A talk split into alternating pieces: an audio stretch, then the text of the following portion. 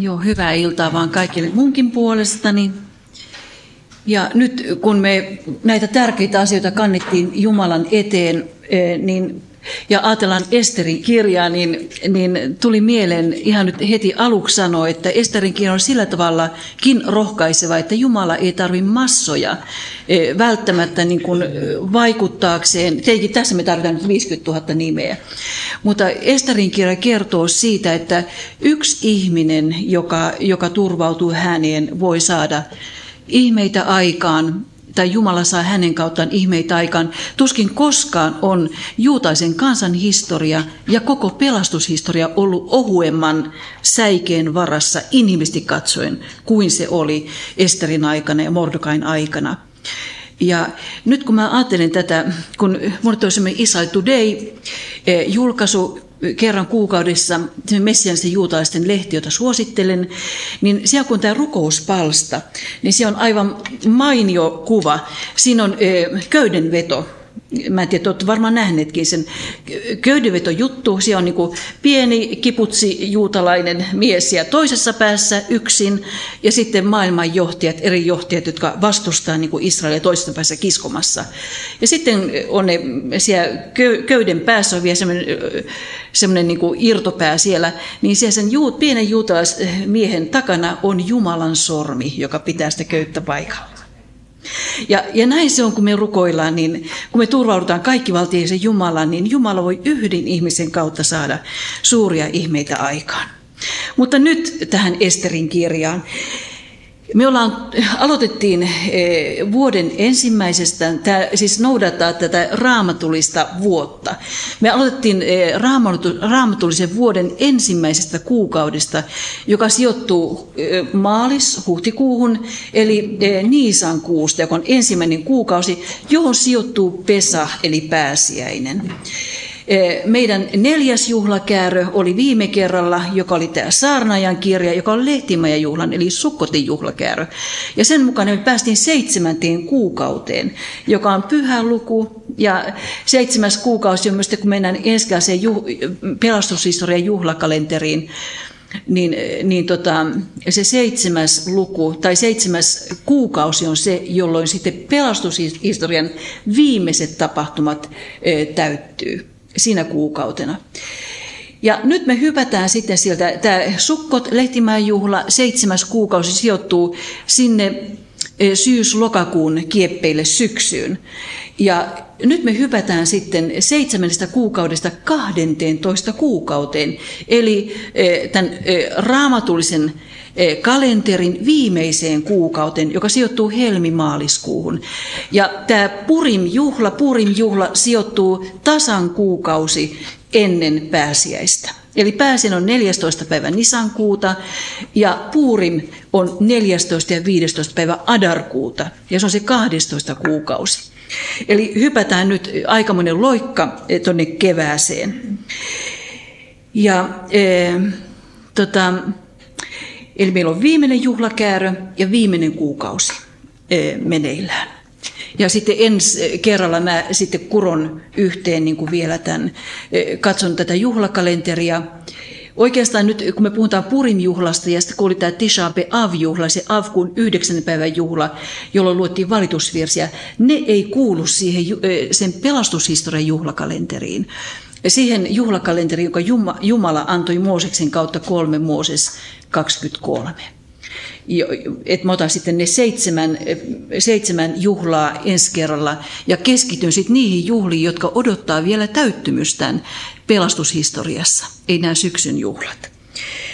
Mutta tosiaan tämä Purim-juhla ja samoin tämä Tisha B'Av-juhla ei kuulu niihin juhliin, jotka on siellä 3 Mooses 23.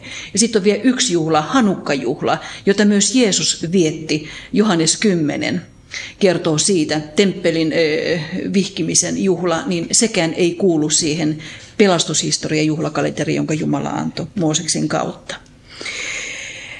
Mutta mä lähtisin nyt tämän Esterin kanssa liikkeelle sieltä ihan Esterin kirjan lopusta. Eli tästä tavallaan, että me saadaan niin kuin tämä, mistä tässä juhlassa on kysymys, ja kun tämä juhlasäädös annettiin. Ja se on tämä luku 9, Ester 9, ja sieltä jakeesta 20 eteenpäin. Ja tässä samalla, niin kuin tässä me saadaan sitten tietää tämän mestarin kirjan päähenkilöt, 4 päähenkilöä. Mordokai, joka oli tämän Esterin, juutalaisen orpotytön serkku, ja myös kasvatti isä samalla, koska tämä Ester oli orpo. Eli Mordokai merkitsi nämä tapaukset muistiin ja lähetti kirjeet kaikille kuningas Xerxeen maakuntien juutalaisille niin lähellä kuin kaukanakin asuville. Hän määräsi heidät viettämään joka vuosi juhlana Adarkuun 14. ja 15. päivää. Tarkoittaa sitä, että se 14. päivä, sitä vietettiin niin kuin maaseudulla ympäri sen tavallaan koko valtavan Persian valtakunnan, joka ulottui Intiasta Etiopiaan. Jeshi. Intiasta Etiopiaan. Se oli kaikki juutalaiset asuivat sen valtakunnan alueella. Ja eli 14. päivä oli ne, jotka asuivat siellä ympäri valtakuntaa, ja sitten 15. päivä on Adarkuuta on sitten Suusan, eli sen pääkaupungin juutalaiset juhli silloin. Ja nyt tämä näkyy sillä tavalla nykyään, että 14. päivä Adarkuuta muu Israel viettää purimjuhlaa, ja 15. Adarkuuta jerusalemilaiset. Eli ne, jotka haluaa juhlia oikein kunnolla purimia, niin ne on noin 14. päivä Tel Avivissa ja 15. päivä Jerusalemissa. Ja ne, joille Esterin kirja on vaikea, sellaisenkin on, niin ne menee on Jerusalemissa 14. päivä ja lähtevät Tel Aviviin 15. päivä. Niin pystyvät välttämään Esterin kirjan äärellä olemisen. No niin. Hän määräsi heidät viettämään joka vuosi juhlana Adarkuun 14. ja 15. päivää muistoksi niistä päivistä, joina juutalaiset olivat päässeet vihollisiltaan rauhaan, ja siitä kuukaudesta, jolloin heidän pelkonsa oli vaihtunut iloksi ja heidän surunsa juhlaksi. Niinä päivinä heidän tuli pitää iloisia juhlia ja pitoja, lähettää toisilleen herkkuja ja antaa lahjoja köyhille. Näin juutalaisten keskuudessa vakiintui tapa, jota he jo olivat alkaneet noudattaa ja josta Mordokai nyt heille kirjoitti. Haaman, Hammedatan poika, Agagin jälkeläinen. Laittakaa sinne nyt tämä Agag esiintyy nyt useamman kerran tässä Esterin kirjassa. Tämä tarkoittaa sitä, että Haaman oli amalekilainen. Ja mä voin antaa teille, mä en ehdi nyt menemään valitettavasti tähän, tämä amalekilaisten kohtalo on mielenkiintoinen, mutta ottakaa esiin 5. Mooseksen kirja, 25. luku, jakeet 17-19. Siinä on Jumalan tuomio amalekilaisille. Ja minkä takia Jumala vihki tuhon omaksi amalekilaisten heimon? Johtui siitä, että he hyökkäsivät tämän orjakansan kimppuun Siinailla. Ja kun he hyökkäsivät juutalaisen orjakansan kimppuun Siinailla, kun he ovat matkalla kohti Siinain vuorta, niin ei ollut kyse maaomistuksesta ja maa-alueista. Oli kyse puhtaasta terrorista. He kävivät sen häntäpään kimppuun, niiden kimppuun, jotka eivät pysyneet muun porukan tahdissa. Eli naiset, vanhukset, lapset, eli niitä ja puhtaan terrorin nimissä niin kuin tappuvat näitä. Ja tämä myös kertoo sitä, miten Jumala suhtautuu terroriin, siviileihin, puolustuskyvyttömiin suuntautuvaan väkivaltaan, terroriin. Amalekilaisten kohtalo kertoo siitä. Sitten tuo Jumalan tuomio löytyy täältä. Sitten 1 Samuel 15. Saul kaatui suhteessaan Agagiin, ei tämän amalekilaisten kuninkaaseen. Siihen päättyy Saulin kuninkuus niin kuin Jumalan silmissä. Eli 1 Samuel 15. Tämä antaa pohjaa tälle Haamanille. Nyt tämä Haaman oli tämän Agagin jälkeläinen, eli amalekilainen, jotka olivat juutalaisten perivihollisia, mutta ei mennä niihin sen enempää, että te saatte katsoa kotona sitten.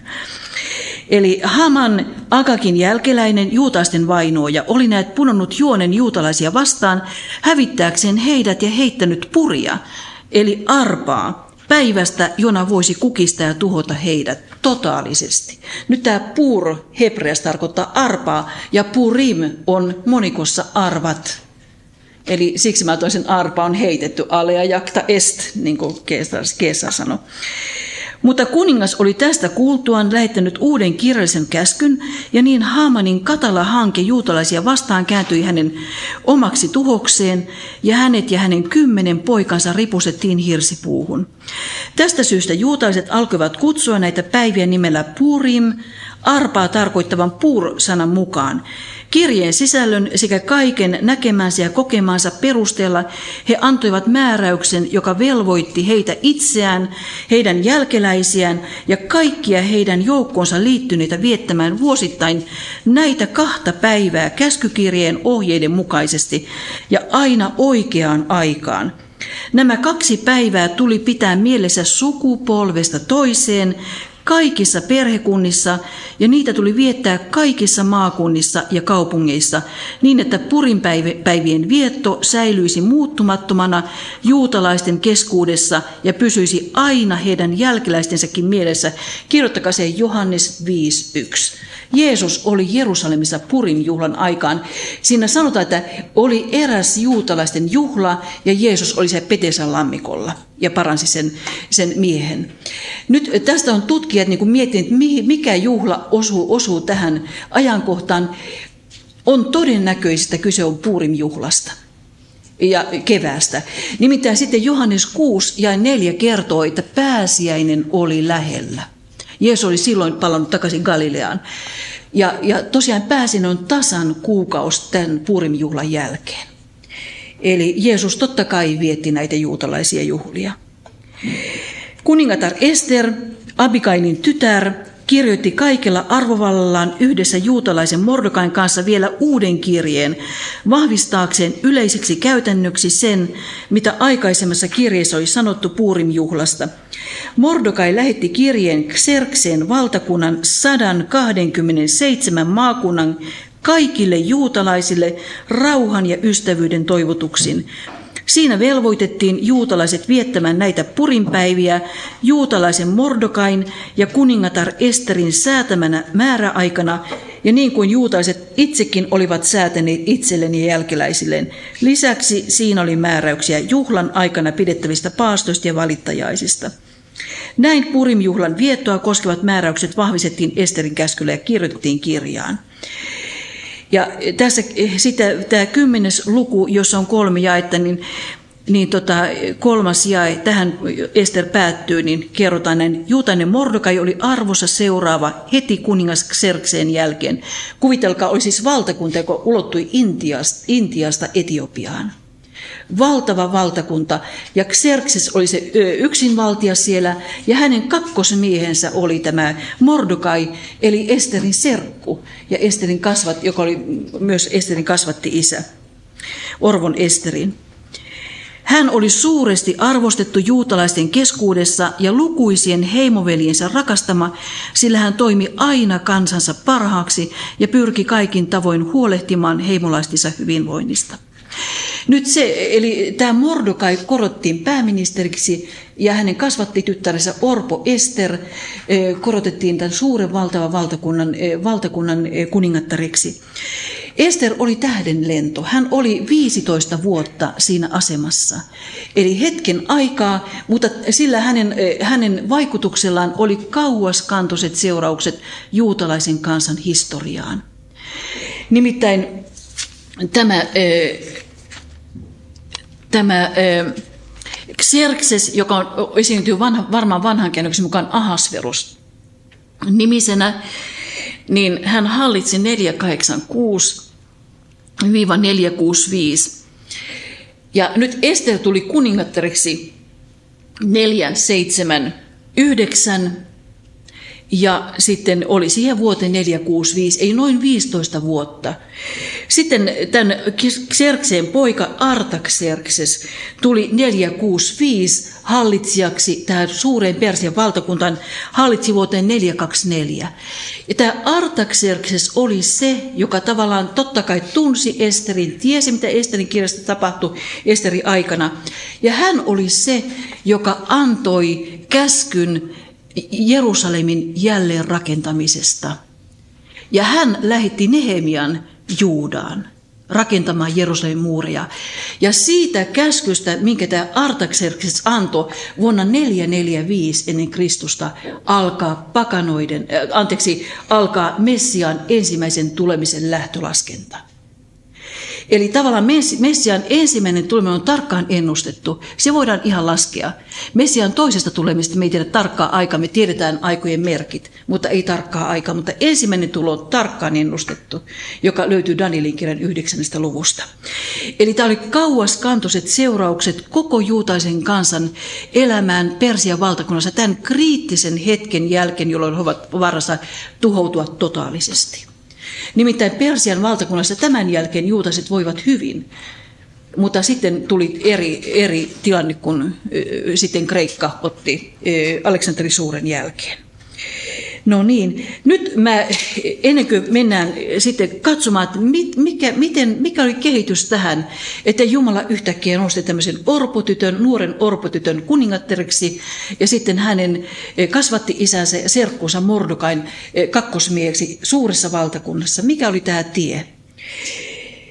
Niin mä sanon vielä sen, että pari vuotta sitten, kun vietettiin Puurimia keväällä, Netanyahu oli tuolla tapaamassa Obamaa, ja kun hän tapasi Obaman, oli Puurimin aika vuonna 2012, niin hän asetti tämän Obaman käteen upean käsinkirjoitun Esterin juhlakäärön. Ja hän sanoi näin: herra presidentti, meidän täytyy pysäyttää Iran ennen kuin he tuhoavat meidät. On hyvä tietää, että Iran ja Persia on kyse samoista alueista, samasta valtakunnasta. Herra presidentti, meidän täytyy pysäyttää Iran ennen kuin he tuovat meidät. Meillä oli puhetta tässä ennen kuin tämä alkoi, että Ester on erittäin ajankohtainen. On valtava määrä tämmöisiä yksityiskohtia, joka on nyt yhtäkkiä Ester on pulpahtanut niin kuin sillä tavalla valokiilaan. Eli näin sanoi Netanyahu Obamalle. Sitten jos mä ajattelen, eli Ester on myös vaikea kirja monille kristityille. Ja se syy on siitä, että ei ymmärretä juutaisen kansan merkitystä Jumalan suunnitelmissa. Nyt Lutherille Esterin kirja oli vastenmielinen. Hän toivoi, että sitä ei olisi Raamatussa. Se on liian juutalainen kirja.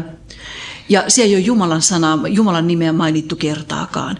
Ja nyt Ester on se kirja, missä Jumalan nimeä ei ole mainittu. Mä sanoin jo, että laulujen laulu on toinen, joka kulkee sillä nimellä, että se ei ole Jumalan nimeä mainittu, mutta se ei pidä paikkaansa, koska siellä on se Herran liekki, Shalhevet Jaa. Se Jaa on se Jahve, lyhennetty siitä. Herran liekki, joka on sitten Suomen lähetysseuran Jerusalemin toimipisteen nimi, Herran liekki, Shalhevet Jaa. Että kyllä siellä laulujen laulussa on yhden kerran mainittu Herran nimi, mutta tosiaan Esterin käsi ei ole kertaakaan. Mä en näe, mitä ongelmaa siinä on. Jos kerran Jumalan johdetus ja Jumalan toiminta näkyy niin kirkkaasti siinä kirjan jokaisella sivulla. Mutta tämä ongelma on myös ollut juutalaisille jonkinlainen kompastuskivi, ja siksi he ovat sitten on kirjoittanut lisäyksiä Esterin kirjaan, tämmöinen apokryfinen kirja, jossa on sitten kirjattu Esterin ja Mordokain rukoukset, ja siellä sitten Jumalan nimeä toki mainitaan. No niin, eli nyt lähdetään sitten sinne, voidaan ottaa sitä kirjan alkua esiin.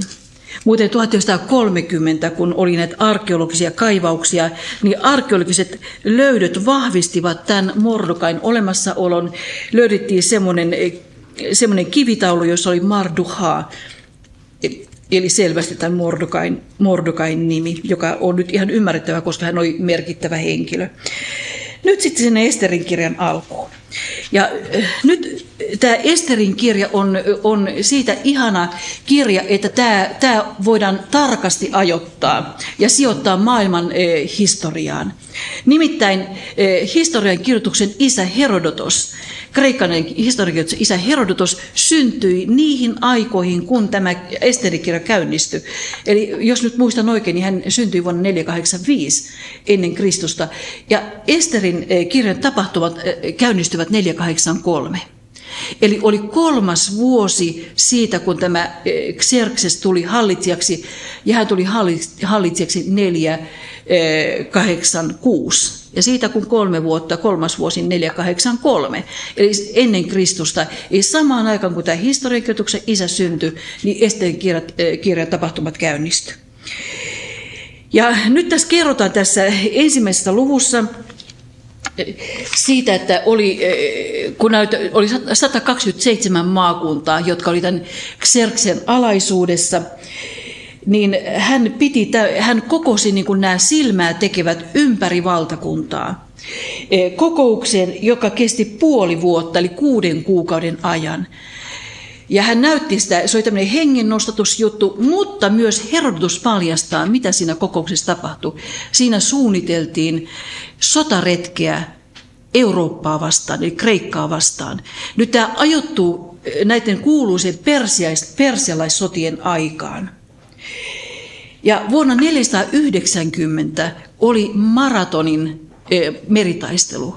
Muistatte 490, jolloin sitten oli tämä maratonin juoksu, kun se juoksija lähti juoksi vähän yli 40 kilometriä ja sanoi, että me voitimme ja kuoli.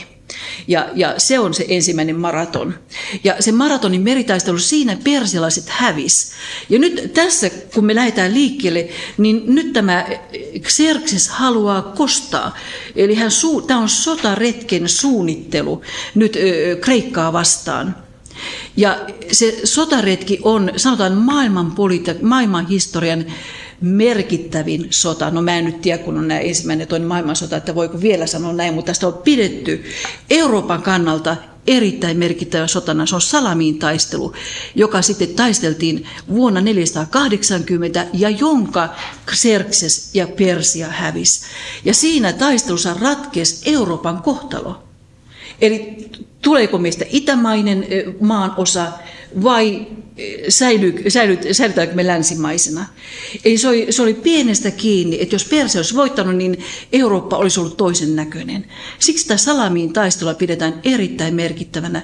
Ja tämä taistelu käytiin 480, eli 3 vuotta tämän luvun 1 jälkeen. Ja nyt tämä taistelu, Salamin taistelu, joka ratkaisi Euroopan kohtalon, sijoittuu luvun 1 ja luvun 2 väliin. Siinä on se vuosi 480.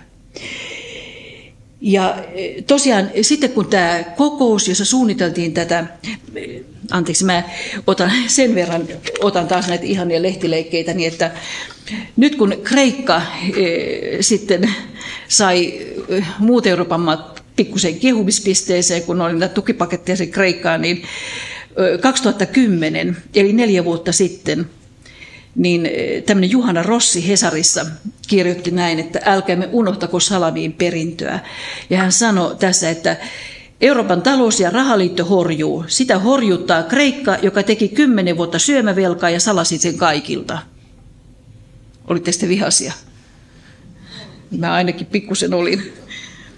Ja no sitten hän sanoo näin, hän lopettaa tämän artikkelinsa näin, että Ranskan yritykseen tuputtaa Kreikalle uusia sotalaivoja liittyy jonkinlaista katkeraa ironiaa, kun ajatellaan Kreikan pitkää historiaa ja siihen kuuluvaa Salamin meritaistelua vuonna 480 ennen ajanlaskun alkua. Salamissa antiikin Kreikan kaupunkivaltioiden liitto voitti Persian. Samalla puolustettiin voitokkaasti ensimmäisen kerran läntistä vapautta, sivistystä ja kansanvaltaa, jotka persialaisten valloitusretki uhkasi hävittää. Kaikki läntisen vapauden piirissä elävät kansat, myös suomalaiset, kantavat Salamiin perintöä. Nyt 2500 vuotta Salamiin meritaistelun jälkeen Ranska myy Kreikalle väkisin sotalaivoja, joille on vaikea keksiä järkevää käyttöä. Kreikka on aiheuttanut alennustilansa pitkälti itse, mutta sitä on ikävä katsella, kun ottaa huomioon Kreikan merkityksen läntiselle sivistykselle. Salamin taistelu, että näin merkittävä se oli Euroopan kannalta. Ja tätä sotaretkeä tässä nyt suunniteltiin. Ja Persia tosiaan, tämä Xerxes hävisi sen, tämä Esterin mies hävisi sen, mutta Persian taru ei ollut vielä siinä vaiheessa loppu. Sen lopetti vasta Aleksanteri Suuri vuonna 331. Gaugamelan taistelussa, joka se taistelu käytiin nyt lähellä niitä alueita, mitä ISIS pitää hallinnassaan, jossa ISIS on tappanut kristittyjä ja jos on valtavat teurastukset nyt meneillään. Se on se Kaukamela ja siellä on nyt nämä ISIS hallitsee siellä. Että näin tavallaan niin kuin se käymistila, mikä käytiin silloin, niin ne samat alueet on nyt myllerryksessä. No niin, no tämä 6 kuukauden kokous ja sitten tuli 7 päivän juhla sen kokouksen loppuun. Jäi 5, 7-päiväiset pidot ja siellä syötiin ja juotiin ja oltiin humalassa. Parhaita viinejä oli tarjolla. Ja samaan aikaan sitten tämä kuningatar Vasti, joka oli tämän Xerxen vaimo ja kuningatar, hän oli erittäin kaunis nainen. Ja samaan aikaan kun miehet piti näitä omia pitojaan ja juominkejaan, niin Vasti järjesti naisille omat pidot. Ja sitten tulee tämä jae 10. 7. päivänä juhlan viimeisenä suurena päivänä. Se tosin oli lehtimäen jukkosalta, Jeesus sanoi juhla viimeisenä suurena päivänä. Mutta tämä on nyt tämä Xerxenpidot, niin 7. päivänä, eli viimeisenä päivänä, kuningas, joka oli viinistä hilpeällä mielellä hiprakassa, kutsui luokseen Mehumanin ja nämä eunukit, ne 7 eunukia, jotka olivat hänen henkilökohtaisia palvelijoitaan, ja käski heidän tuoda kuningatar Vastin kruunu päässä eteensä, jotta hän voisi näyttää kuningattaren kauneuden kaikkien kansojen ruhtinaille. Kuningatar oli näet hyvin kaunis. Jotain tarvittiin kertoa, että hänellä tuskin oli muuta päällä kuin kruunu.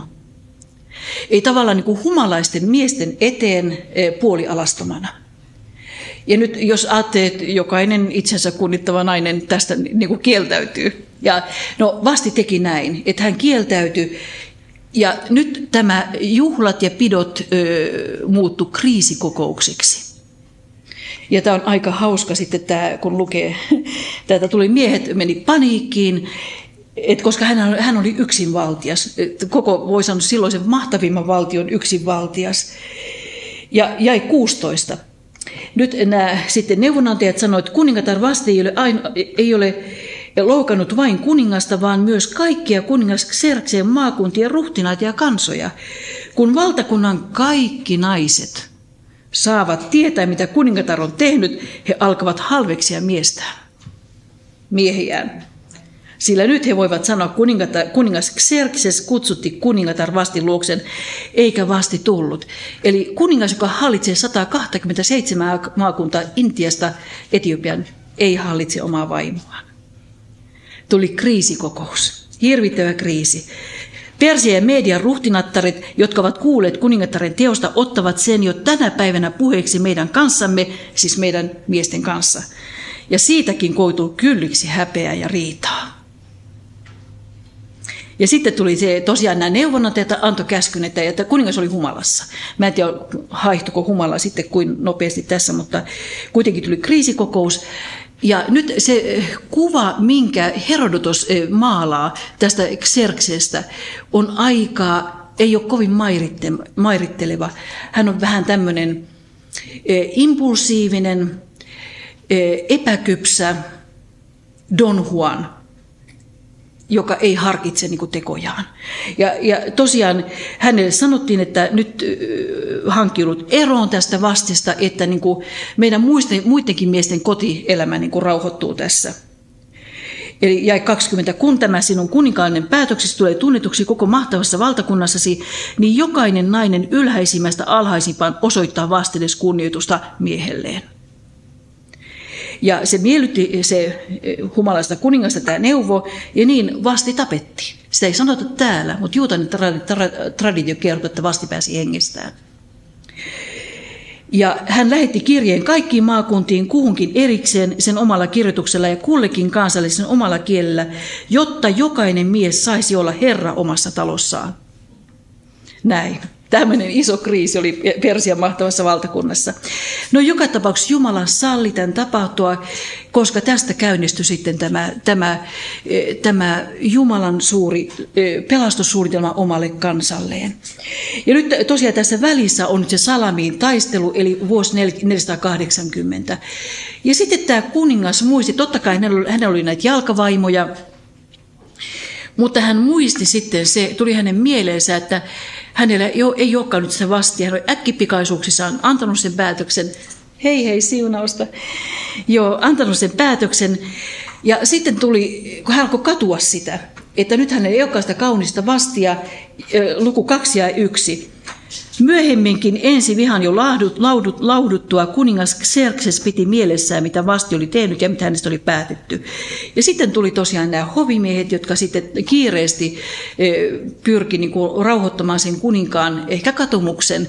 Ja sitten tuli tämä tosiaan, että pistää pystyyn missikisat, tämmöinen hankitaan niin kuin näitä kauneimpia neitsyitä ja hoidetaan niitä 12 kuukautta, annetaan kauneudenhoitoa ja sitten tosiaan kuningas voi siitä porukasta valkata sen, mikä miellyttää, ja tulee näin uusi kuningatar hänelle. Ja tämä sopii hänelle. Ja tässä vaiheessa nyt astuu sitten kuvaan tämä juutalainen orpotyttö, jonka nimi on Hadassa, jolla sitten oli tämä persainen nimi Ester, joka tulee sanasta Ishtar. Eli Ishtar oli jumalattaren nimi. Samoin kuin Mordokai tulee Marduk Jumalan nimestä. Eli heillä oli tämmöiset persialaiset nimet, mutta samoin kuin Daniel ja hänen 3 ystävänsä, niin vaikka heillä oli nämä tämmöiset, he kantoivat nimissään pakanallisia jumalia, niin nämä eivät kuitenkaan heidän sydämensä päässeet nämä jumalat. Ne oli vain niissä nimissä. Ja nyt tosiaan tämä Hadassa sitten on se, joka poimitaan sieltä siihen kauneudenhoitoon, joka kestää 12 kuukautta. Se on jännä, kun mä olin johonkin tilanteeseen menossa, mä olin Esteristä niin kuin, puhumassa, varmaan joskin, mä muista, oliko se tuolla Lapissa, Kairosmajalla, niin mä kuuntelin radiodeitä ja siellä tuli just tämmöinen mainos, että kuningatar Esterin kauneudenhoitosarja, jota mainostettiin radiodeissa. Just siihen samaan. No joka tapauksessa Ester teki vaikutuksen omalla persoonallaan. Hän erottautui omalla persoonallaan siitä porukasta. Ja se ohje, minkä antoi toi Mordokai tälle Esterille, niin oli se, että älä paljasta juutalaisuuttasi. Ja nyt ennen kuin me jatketaan tässä eteenpäin, niin jälleen näitä uutisia, miten tämä Hadassa nyt pulpahti niin kuin maailmanpolitiikan keskiöön tässä muutama vuosi sitten. Jälleen tämmöinen artikki, kyberase, tai miten se on Kyber, kyberase osui Iraniin. Muistatte tämmöisen artikkelin tai tämmöisen tilanteen. Nimittäin nyt tämä Iranin, koska Ahmadinejad erikoisesti, mutta muutkin ovat niin kuin sitä uhonneet, että Israel on matkalla kohti totaalista tuhoa. Että Israel pyyhkästään pois maailman kartalta. Ja heillä on se ydinohjelma, mitä he ovat siellä kehittämässä. Ja tietenkin se, mikä nyt oli tuossa Netanyahun viestissäkin Obamalle, että meidän täytyy pysäyttää Iran ennen kuin he tuhoavat meidät. Israel ei ota, heillä ei ole varaa ottaa niin kuin leikin kannalta tämmöisiä, että me Israel pyyhkästään pois maailmankartalta, koska näitä Hitlereitä ja Haamaneja on ollut maailman sivujuutaisen kansan elämässä. No, joka tapauksessa oli tällainen kyberase, eli tämmöinen Stuxnet-niminen virus pääsi tunkeutumaan tänne Iranin ydinlaitosten niihin tietokoneisiin. Ja se vaikutti sen, että niinku niiden ohjelmat meni sekaisin. Ja nyt tämän artikkelin mukaan, mikä minulla on tässä, niin sanotaan, että se tavallaan tämä ohjelma hidastui niin paljon, että vasta 2015 Iran olisi mahdollisuus kehittää se ydinase. Se oli huomattava hidastus tähän ohjelmaan. Stuxnet-mato, ja sen madon koodi oli myrtus 1979059. Tämä oli se koodi. Myrtus 1979059. No mikä tämä tämmöinen koodi on? Myrtus on latinaa, joka tarkoittaa myrtti. Ja tiedättekö, mikä myrtti on hebreaksi? hadassa. Eli hadassa tarkoittaa myrttiä. No mikä tämä koodisto 19790509? Se on 9. päivä toukokuuta 1979. Silloin 1979 9. päivä toukokuuta Iranissa muistaakseni hirtettiin juutalainen, jota epäiltiin Israelin vakoajaksi. Ja tavallaan niin kuin tämä myrtys ja sitten tämä päivämäärä oli siinä koodissa, joka tarkoitti sitä, että jäljet johti Israeliin ja USAhan todennäköisesti. Että tällä tavalla tämä Hadassa niin kuin, tai Ester pulpahti jälleen kerran niin kuin, tähän maailmanpolitiikan keskiöön. No niin, joka tapauksessa sit, hän sai sen 12 kuukauden hoidot ja sitten hän meni sen kuninkaan eteen ja jälleen persoonallaan. Persoonan teki vaikutuksen kuninkaaseen ja hänet kruunattiin kuningattareksi. Ja se tapahtui vuonna 479. Te voitte laittaa sen jakeen 17, luku 2 ja 17 kohdalle. Koska 480 oli se Salamiin taistelu, jonka Persia hävisi ja sitten sen jälkeen kuningas muisti sen vastin ja sitten siitä vuosi eteenpäin vuoden kauneudenhoidot ja sitten tosiaan 479 Esterissä tulee tämä kuningatar. No sitten on se luku 2 ja 19 pian sen jälkeen. Kun neitoja ryhdyttiin kokoamaan, Mordokai tuli hovin palvelukseen ja tähän aikaan sitten kävi ilmi, sanotaan, että Ester ei vieläkään paljastanut syntyperänsä eikä kansallisuuttaan, koska Mordokai oli häntä kieltänyt. Ja sitten Mordokain palvelissa kuninkaan hovissa oli 2 näitä kuninkaan läheistä neuvonantajaa ja hovivirkailijaa, 2 eunukkia, jotka vartioivat kuninkaan yksityishuoneita, niin he olivat alkaneet vihata kuningasta. Miksi? Mä uskoisin, että tässä on varmaan takana se vastin tappaminen. Jos he ovat mieltyneet vastiin ja arvostivat ja kunnioittivat tätä kuningatarvastia. Sitten humalainen, impulsiivinen Don Juan kuningas tapattaa niin kuin tämän turhamaisuuksissaan tämän kuningattaren, niin onko tämä vastin kohtalo tässä taustalla? Että nämä hänen kaksi, jotka pääsee aivan hänen lähelleen, niin sitten alkavat vihata tätä kuningasta ja suunnittelevat murhaavansa sen kuninkaan. Mutta Mordokai kuuli tämän salajuonen ja paljasti sen Esterille ja Ester paljasti sen miehelleen ja näin tämä kuninkaan henki säilyi. Ja sitten astuu kuvaan mukaan tämä Haaman, eli tämä 4. henkilö. Haaman. Näiden tapausten jälkeen kuningas Xerxes ylensi Agakin jälkeläisen Haamanin. Ja hänet ylennettiin nyt siihen pääministerin virkaan, hän sai kuninkaan sinettisormuksen. Ja mitä tapahtui oli se, että hän oli nousukas, hän oli turhamainen ja hän halusi, että häntä kumarretaan ja häntä palvotaan. Ja no, tässä menee se raja. Nyt mä ajattelin, että mitä yleensä juutalaiset teki Persiassa tähän aikaan, se on hyvä kysymys. Koska 539, eli 70 vuotta, tai 50, hetkinen, kuinka 539 ja siitä 480, noin 50 vuotta aikaisemmin, juutalaiset sai luvan lähteä Persiasta kohti omaa maataan. Ja 515 pystyttiin se vaatimaton temppeli sinne, mutta suurin osa juutalaisista jäi Persiaan. Heillä oli siellä talot ja tavarat ja vaurautta. Ja se, mikä odotti siellä hävitetyssä Juudeassa, oli aika karu pioneerihomma.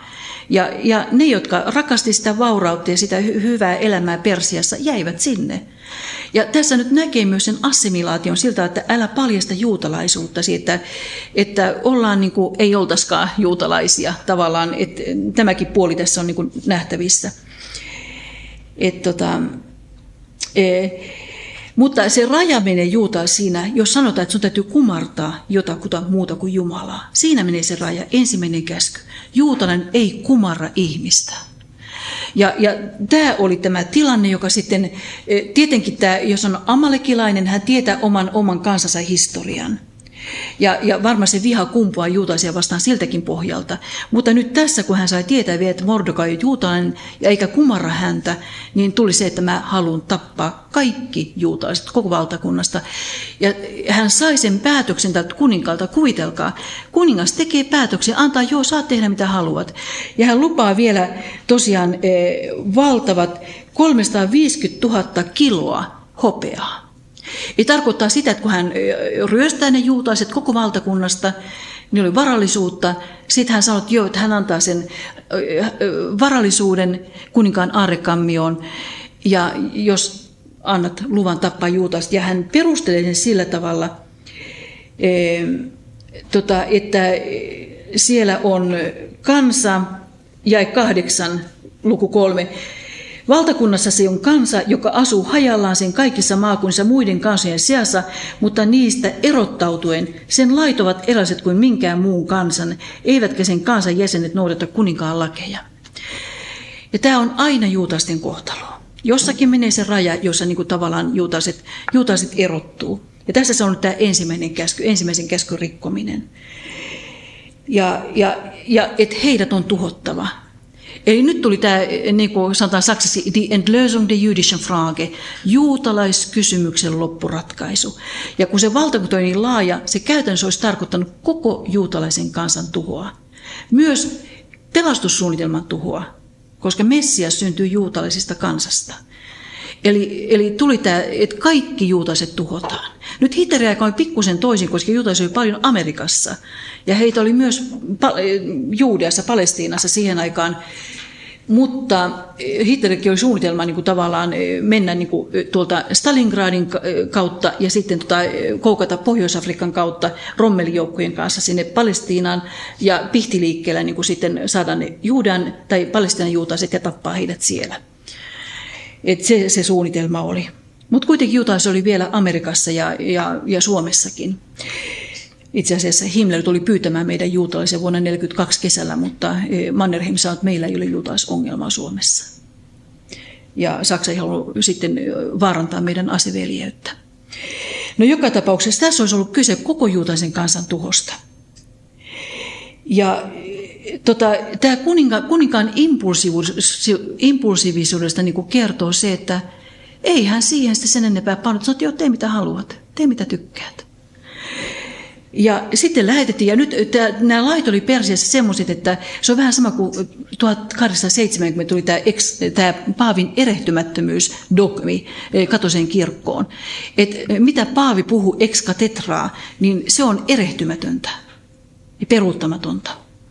Eli se tuli dogmiksi katolisessa kirkossa, niin Persiassa oli sama juttu, että se mitä Persian kuninkaiden kuningas on päättänyt, sitä ei voi peruuttaa. Se on peruuttamaton juttu. Ja se selittää myös tämän Esterin kirjan lopun, miten se päättyy. Eli jae 13. Pikalähettien mukana lähetettiin kaikkiin maakuntiin ja määrätit kaikki juutalaiset nuoret ja vanhat naiset ja lapset oli tuhottava, tapettava ja hävitettävä yhtenä ainoana päivänä. Ja nyt se päivä on sitten, se arvottiin. Oikeastaan tämä on tärkeää, jae 7. Tämä arpo tämän päivän, tämä Haaman. Ja nyt me eletään tässä Niisan kuuta, eli pääsiäisen aikaa. Ja se on vuoden ensimmäinen kuukausi juutalaisessa kalenterissa. Sitähän arpoi sen kuukauden, ja kuinka ollakaan Jumalan johdatuksesta, se on 12 kuukausi. Eli tavallaan tuli tämmöinen vajaan vuoden niin kuin aika reagoida ja toimia. Eli koska tämä arpominen tahtoi ensimmäinen kuukausi, ja sitten se adarkuu on 12 kuukausi. Ja sitten sen 12 kuukauden 13. päivä oli sitten se yksi päivä, jolloin kaikki juutalaiset koko valtakunnassa tuhotaan. Ja tietenkin ne lähetettiin ne viestit, että kaikki voivat tappaa rauhassa juutalaisia. Ja mehän tiedetään se, että oli valtakunta mikä tahansa, niin kun ihmiset saa luvan ryöstää ja tappaa juutalaisia, niin se kyllä tapahtuu. Ja tämä oli valtava hätä, ja tämä päättyy sitten sillä tavalla, tämä on muuten yksi syy siihen historiassa, miksi 13. päivä on, no tietenkin perjantai ja 13. päivä on muitakin syitä, mutta tämä on yksi, minkä 13 on se epäonnen luku. Jae 15. Juoksijat lähtivät heti viemään kuninkaan käskyä samaan aikaan, kun laki julkaistiin Suusan kaupungissa. Kuningas ja Haaman istuutuivat juomaan, mutta kaupungissa vallitsi suuri hämmennys. Ja mulle tuli nyt mieleen tässä yhteydessä yksi toinen tilanne. Nimittäin 23. päivä elokuuta vuonna 1939 oli Moskovassa kokous. Siellä tapasivat Molotov ja Ribbentrop. Ja tietenkin Stalin oli mukana siellä myös. Molotov ja Ribbentrop. Ja siellä tehtiin sitten, tämä oli keskiviikko elokuun lopulla, Molotov ja Ribbentropin sopimus. Ja sen sopimuksen jälkeen Hitler ilakoi ja sanoi, nyt minulla on koko maailma taskussani. Ja se, mikä oli tärkeää, siinä oli tämä salainen lisäpöytäkirja, joka oli sen sopimuksen härski ydin, niin kuin tässä sanotaan, tässä artikkelissa, mikä minulla nyt on tässä edessä. Se antoi Saksalle vapaat kädet hyökätä Puolaan. Ja siellä jaettiin sitten nämä etupiirit, niin kuin hyvin tiedetään. Neuvostoliiton etupiiri jäi itäinen Puola, Viro, Latvia, Romania, Bessarabia ja Suomi. Syyskuussa Hitler luovutti Neuvostoliiton etupiiriin vielä Liettuaan, ja siitä hyvityksenä Stalin antoi Saksalle lisää alueita Puolasta. Sulle, mulle, hintana miljooniin elämä. Ja Molotov ja Ribbentrop allekirjoittivat sopimuksen puolen maissa, samalla he allekirjoittivat paljon muutakin. Puolan tuhon, Viron, Latvian ja Liettuan neuvostomiehityksen, joukkomurhat, kyyditykset ja kidutukset Suomen talvisodan, vihlovat rivistöt kirkkomailla. Ja sitten tulee se, Molotovin ja Ribbentropin sopimus on historian kaikkein julmin esimerkki siitä, kuinka suurvallat kävelevät pienten kansojen yli, kohtelevat niitä kylmästi kauppatavarana. Laittakaa sinne, tai ei, artikkeli on mulla, mutta kyllä musta tuntuu, tämä Esterin kirjan tapaus on yksi, joka ihan kilpailee tämän sopimuksen kanssa. Ja kun sopimus oli allekirjoitettu, Stalin tarjosi vierailleen Krimin kuohuviiniä. Ja tietenkin nämä säännöt saa ihan oman värinsä. He joivat Krimin kuohuviiniä. Ja vähän sama tilanne tai mielikuva tulee nyt tästä. Eli kuningas ja Haaman istuutivat juomaan, mutta kaupungissa vallitsi hämmennys. Kaikkien juutalaisten päällä oli Damokleen miekka ja tuho. No sitten tulee tämä Esterin tämä H-hetki, että se syy tavallaan, minkä takia Jumala johdatti sillä tavalla, että Ester nostettiin siihen kuninkaalliseen asemaan.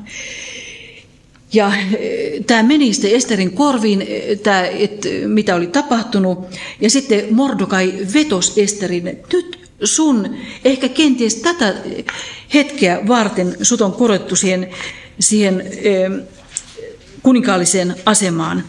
Eli jos sä nyt olet vaiti, niin pelastusjuutalaiset tulee kyllä muualta, mutta sinä ja sinun sukusi tuhoudutte.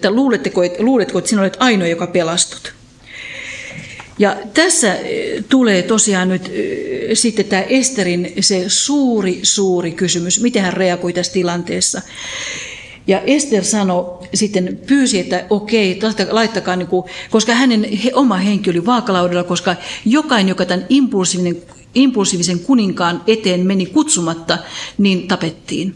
Tai kuninkaalla oli oikeus tappaa. Ainoastaan jos on kutsu käynyt, niin sinne sai mennä. Ester laittoi elämänsä vaakalaudalle ja sanoi, että jos tuhoudun, niin tuhoudun. Mutta rukoilkaa ja paastotkaa ensin 3 päivää ja 3 yötä. Ja niin rukoiltiin, ja sitten Ester pukeutui kuninkaallisen garderoobiinsa ja lähestyi sitä kuningasta ja sai armon. Ja mä ajattelin, että tässä minulle tulee mieleen tämä psalmi 56 ja 4, joka on Daavidin omasta elämästä. Kun pelko valtaa minut, minä turvaudun sinuun. Sinun sanasi minä ylistän, sinuun minä luotan, en pelkää mitään. Mitä voi minulle ihminen? Ja tavallaan Ester laittoi elämänsä sitten sinne vaakalaudalle. Ja tietenkin tässä voi nyt kysyä se, että miksei Jumala johdattanut niin, että se kuningas olisi kutsunut sen Esterin. Että yhtäkkiä hyvin Jumala olisi voinut tehdä sillä tavalla, että se olisi ollut helppo mennä sinne. Mutta Jumala laittaa tällaisia testejä, että luotaanko mä todella häneen. Että siihen, että hän johdattaa ja hän hallitsee näitä asioita. Ja niin sitten tapahtui, että se kuningas kysyi, että pyydä mitä haluat, niin saat vaikka puolet valtakuntaa. Ja Esterin reaktio paljastaa se, että joka uskoo ei panikoi eikä hätiköi. Tämä tuli Jesaja 28. Joka uskoo ei joudu paniikkiin. Nyt hän luotti Jumalaan, hän reagoi tyynen rauhasta, sanoi, että, joo, että tule Haaman ja kuningas, tulkaa, mä järjestän pidot. Ja niin hän järsi pidot ja he tulivat sitten jälleen kun oli hyvin syöty ja varsinkin juotu, niin sitten kuningas kysyi, no mitä sä haluat, että pyydä mitä haluat, niin saat vaikka puolet valtakuntaa. Ja Ester sanoi, että malttoi mieleen sanoi, että hän pyytää nyt, että tulkaa vielä toisen kerran, seuraavanakin päivänä. Ja sitten tosiaan Haaman sai tästä, Haamanin tähti niin kuin alkoi entisestään nousta, ja hän, niin kuin hyvin varmaan tiedätte, niin hän meni kotiin, se oli polleena, että kuningatar Ester ei kutsunut ketään muuta kuin hänet, tietenkin kuninkaan lisäksi. Ja sitten hän rakensi hirsipuun, joka oli 25 metriä korkea hirsipuu Mordokaita varten, koska Mordokai ei edelleenkään kumartanut häntä. Ja vaimo antoi niin kuin tavallaan tuki häntä, ja hän meni sitten, vaimo sanoi, että joo, että tapa se Mordokai, hirtä se, niin voit iloisella mielellä mennä seuraavanakin päivänä juhliin. Sitten 6. luku alkaa mielenkiintoisella tavalla, kuningas ei saanut unta. Ja tässä on nyt näkyy se Jumalan johdatus, että tämä kuninkaan insomnia eli unettomuus oli se, joka tavallaan sitten valmisti maaperää sille, että Juutanin kansa pelastui. Ja sitten hänelle tuotiin nämä aikakirjat ja hän halusi kuulla, kun hänelle luettiin, mitä hän on saanut aikaa valtakunnassaan. Ja sitten kävi ilmi, että hänet on pelastettu salamurhahankkeelta. Ja kuka tämä on ja mitä hän sai siitä. Mordokai eikä saanut mitään palkkioa. Ja sitten niin kuin voitte lukea, niin tapahtui sitten sillä tavalla, että Mordokai, kun Haaman oli se, joka sitten kuljetti pitkin suussaan kaupunkia Mordokaita ja huusi Mordokain edellä, kun se oli hevosen selässä, että näin tapahtui, tehdään miehelle, jota Jumala kunnioittaa. Ja nyt sitten tapahtui myöhemmin, että Mordokai itse Ester pyysi niin kuin tämän oman kansansa henkeä, ja siinä vaiheessa vasta paljasti, että hän on juutalainen. Ja se sitten meni sillä tavalla, että Mordokai hirtettiin samaan hirsipuuhun, minkä hän oli valmistanut, Haaman hirtettiin samaan hirsipuuhun, minkä hän oli valmistanut Mordokaille, plus hänen 10 poikaansa. Ja kuinka ollakaan, kun mennään Nürnbergin oikeudenkäyntiin, niin siellä, jos muistatte, 1946 hirtettiin 10 natsijohtajaa. Niitä olisi ollut 11, jotka ei se hirtotuomio, mutta Göring ehti tehdä tai jotenkin ihmeellisellä tavalla oli saanut myrkkykapselin omaan sellinsä. Ja se, että Göring ehti tehdä itsemurhan, niin niitä oli 10 natsijohtajaa, jotka roikkui hirressä tai jotka hirtettiin Nürnbergissä vuonna 1946 syksyllä. Ja Julius Streicher, joka oli tämä erittäin pahamainen natsi, joka tätä juutalaisvastaista antisemitistä propagandaa julkaisi, tämä Der Stürmer-lehteä, niin hän huusi, kun häntä vietiin hirtetyksi, Purim 1946. Että tämmöinen vastaavuus on niin kuin tässä niin kuin tavallaan tämän, mitä tapahtui 46 ja mitä tapahtuu sitten Haamanin aikana. Ja sitten tämä tarina päättyy siihen, että kuningatar, nyt on hyvä muistaa, kun ajatellaan vaikeita loppua, että tämä kuninkaan antama käsky on peruuttamaton. Eli käskyn mukaan kaikilla ihmisillä oli oikeus 13. päivä adarkuuta tappaa kaikki juutalaiset, joita tielle sattui ja ryöstää heidät. Sitä käskyä ei voitu peruuttaa. Ja nyt niin kuin Ester sai sitten vaikutusvallallaan uuden käskyn, että juutalaiset voi puolustautua. Ja nyt tämä luku 9 kertoo siitä alku, että miten sitten juutalaiset puolustautuivat 2 päivänä, 14. päivä ja 15. päivä. Suusassa oli 2 päivänä, muualla 1 päivänä, 14. päivä Adarkuuta. He puolustautuivat, mutta korostettiin omaisuuteen, he eivät kajonneet, eivät ryöstäneet. Eli ainoastaan ne, jotka olivat antisemiittejä, eli juutalaisvastaisia, niin juutalaiset puolustautuvat heitä vastaan. Ja on hyvä muistaa se, että Esterin tähdenlento kesti vain 15 vuotta. Ja sitten kun Esteristä aika jätti, no entäs sitten? Tavallaan sitten juutalaiset olisi alttiina niin kuin tälle holokaustille.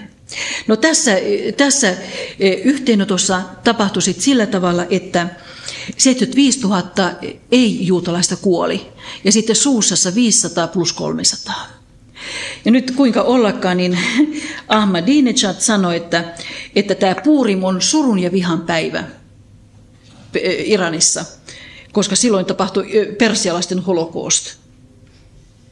Ja nyt tämä Ester ja Mordokain hauta on Persiassa Hamadanissa tai Iranissa Hamadanissa, joka on ollut pyhinvaelluskohde ihan näihin aikoihin saakka, mutta nyt silloin muutama vuosi sitten määrättiin tai tuli se, että voi olla, että ne tuhotaan se muistomerkki siellä Iranissa. Mutta en tiedä mikä se tilanne tällä hetkellä, mutta se oli tosiaan, että Ahmadinejad julisti, että Puurim on tämä surun ja vihan päivä. Mulla olisi asiaa vaikka kuinka paljon tästä vielä. Mä haluaisin sen verran vielä niin kuin tavallaan vetää loppuun tämän jutun, että mikä on tämän Esterin kirjan merkitys. Ensinnäkin juutalaiset tämä on valtava ilon ja riemujuhla, karnevaali, naamiaisjuhla. Se on pikku Esterit, pikku Mordokaita on juutalaisissa kouluissa ja synagogissa ja Israelissa kaduilla näitä kulkueita. Mutta kysymys on se, että onko tämä iloinen juhla vai onko se surullinen juhla. Ja se on aika traaginen juhla. Olette sitten nähneet viulunsoittajakatolla. Kuvitelkaa sitä viulunsoittaja katolla, noita tämmöisiä jyrkkiä harjakattoja Venäjällä, ja missä nämä pogromit alkoi, mistä kertoo se viulunsoittaja katolla. Siellä juutalainen soittaa viulua. Pysyykö katolla vai putoanko? Se kuvastaa niin kuin juutalaisen kansan epävarmaa, turvatonta tilannetta. Et sen takia tavallaan voidaan sanoa, että se on iloinen juhla, mutta se on myös traaginen juhla juutalaisille. Ja nyt se sabatti, joka edeltää Puurimia, sitä kutsutaan Shabbat Zahor, eli muistamisen sabatti. Ja se on se toinen asia, jos ajatellaan juutalaisuutta. Eli muistakaa amalekilaisia. Se tulee siitä, eli muistakaa mitä Amalek teki. Eli muistutus juutalaisille myös siitä, että kun juutalaiset on Israelin ulkopuolella, oli ne sitten Amerikassa, Suomessa, Venäjällä, Iranissa, Irakissa, Syyriassa, aina voi tapahtua mitä tahansa hyvin nopeasti. Tietenkin diktatuurissa se on vielä mahdollisempaa kuin demokratiassa. Esimerkiksi Mussolinin aikana Mussolini sanoi, että juutalaiset on tosi hyviä kansalaisia, ei mitään ongelmaa juutalaisten kanssa. Toukokuussa 1938 Hitler meni käymään Italiassa. Sen jälkeen tuli rotulait, juutalaisten tilanne muuttui silmänräpäyksessä Italiassa. Yksi Hitlerin vierailu ja juutalaisten elämä oli vaakalaudalla. Että tavallaan tämä korostaa myös sitä, että juutalaiset, kun ne on Israelin ulkopuolella, oman maan ulkopuolella, niin ne on turvattomia. Theodor Herzl aikoinaan, kun oli tämä 1897 tämä ensimmäinen sionistikongressi, hän käytyi Saksan juutalaisten puoleen ja sanoi, että hän haluaisi järjestää tämän ensimmäisen sionistikongressin Münchenissä. Saksan juutalaiset sanoivat, että älä nolaa meitä. Me ei haluta olla missään tekemistä juutalaisasian kanssa. Me ollaan saksalaisia, me ollaan ylpeitä Saksan kulttuurista, Saksan kielestä, ja älä tuu nolaamaan meitä näillä juutalaisasioilla. Saksan juutalaiset olivat assimiloituneet, olivat poistaneet rukouskirjasta ne kohdat, joissa puhutaan messiaanista ajasta ja paluusta tänne omaan maahan. Hertz sanoi, hän järjesti sen sionistikongressin Baselissa, joka kiveheiton päässä rajan Sveitsin puolella. Ja hän sanoi, että minä kello kädessä odotan ja katson, mitä Saksan juutalaiset tapahtuu. Ja München oli se paikka, josta Hitler nousi valtaan.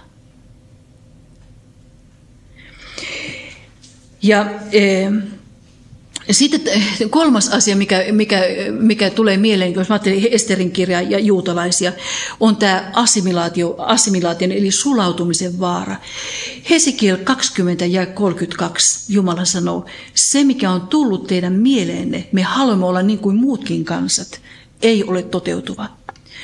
Eli jos juutalaiset unohtaa oman kutsumuksensa, oman erikoislaatunsa, niin Jumala muistuttaa heitä siitä. Tai tulee joku Hitler tai tulee joku Haaman, joka sanoo, että te olette muuten juutalaisia. Ei Hitlerin merkinnyt mitään se, mitä Saksan juutalaiset uskoi, mitä heidän rukouskirjassaan oli. Heille merkitsi se, että he olivat juutalaisia. Ja neljäs asia, joka tulee nousee tämän Esterin kirjan pohjalta mieleen, on se, että jos ajatellaan tulevaisuutta, niin tulee nousemaan vielä viimeinen Haaman, joka pyrkii tuhoamaan juutalaisen kansan. Viimeinen Haaman on se antikristus. Ja silloin tulee se tilanne, että juutalainen ei kumarra antikristusta. Vaikka voivat tehdä liiton tämän suuren johtajan kanssa, joka ehkä toimii sillä tavalla, että he saavat niin kuin pääsyn temppelialueelle, perustamaan oman temppelinsä, tehdä jonkun liiton, mutta kun tulee kysymys siitä, että heitä kumartaa jotakin muuta kuin Jumalaa, siinä menee se raja. Että nousee viimeinen Haaman vielä, joka pyrkii tuhoamaan, joille niin kuin esikuvat on tämä Haaman ja Hitler ja monet muut, Antiochos IV Epifanes ja monet muut. Nousee vielä viimeinen Haaman, joka pyrkii eroon tästä kansasta. Miksi? Koska Jumala on sitonut pelastushistoriansa siihen kansaan, siihen maahan, siihen kansaan Messias palaa toisen kerran. Ja siihen päättyy myös saatanan aika. Ja totta kai saatanan Jumalan vastustaja tuntee Raamatun tosi hyvin. Ja siksi tämä on valtava vihasta kansaa sitä maata kohtaan. Ja sitten viimeinen asia on se, että Mordokai korotettiin. Ja nyt tästä mä en pysty puhumaan nyt enempää. Ehkä mä jätän sen ensi kertaan, on se, että samoin kuin Mordokai korotettiin valtaan, myös juutalainen kansa tullaan korottamaan tämän viimeisen Haamanin jälkeen. Ne pääsee nousemaan siihen asemaan, mihin Jumala on heidät tarkoittanut. Hänen pappiskansakseen ja palvelijoikseen. Siihen kutsumukseen, mikä heillä on. Siitä kertoo Jesaja kokonaisuudessaan. Kaikki profeetat kertoo siitä, että tulee aikoilla Jumala korottaa sen kanssa. Ja tässä on meidän kipupiste ja meidän sokeus kristittyinä. Suuri osa kristikuntaa uskoo, että juutalaisen kansan ja Jumalan suhde on poikki forever, ei lopullisesti. Että juutalainen kansa on menettänyt kutsumuksensa, menettänyt valittun kansan asemansa ja sen on ottanut seurakunta. Ei ole näin. Me eletään nyt pakanoiden aikaa, joka käynnistyi Jeremian ja tästä Babylonin pakkosiirtolaisuudesta. Me eletään aikoja, jolloin pakanoiden ajat ovat täyttyneet ja täyttymässä. Eli mielenkiintoisia aikoja. Lopetan siihen, että kerrotaan tarina Hitleristä. Tämä on nyt tarina, mutta se on aika hauska tarina. Eli kerrotaan, että Münchenissä Hitler piti puhetta. Ja kun hän puhuu siitä, uhosi siitä tavallaan myös vihastaan juutalaisia vastaan, niin hän näki, että siellä eturivissä oli joku juutalainen, joka niin kuin oli huvittunut. Ja sekö sieppasi Hitleriä, ja Hitler kysyi, että otti sen juutalaisen puhuttelun, että miksi sä miksi sä reagoit sillä tavalla, että eikö sä usko, että mä voin tehdä sulle tai juutalaisille toteuttaa sen, mitä hän uhkaa. Juutala sanoi, että ei, että häntä huvittaa vaan se, että on ollut muitakin, jotka ovat niin kuin pyrkineet meidän tuhoon. Ja oli Faarao, ja hän pyrki tuhoamaan meidän kansan, ja mitä tapahtui? Me saatiin juhla, pääsiäinen, ja me saatiin matsaleivät. Me saatiin juhla ja me saatiin ruoka. Sitten nousi Haaman, joka pyrki tuhoamaan koko kansan. Mitä me saatiin? Me saatiin Purim-juhla ja me saatiin Haamantaschen, eli Haamanin korvat tai Haamanin taskut, jotka on semmoisia kolmion muotoisia leipiä, jotka on täytetty unikolla ja jollakin hedelmillä.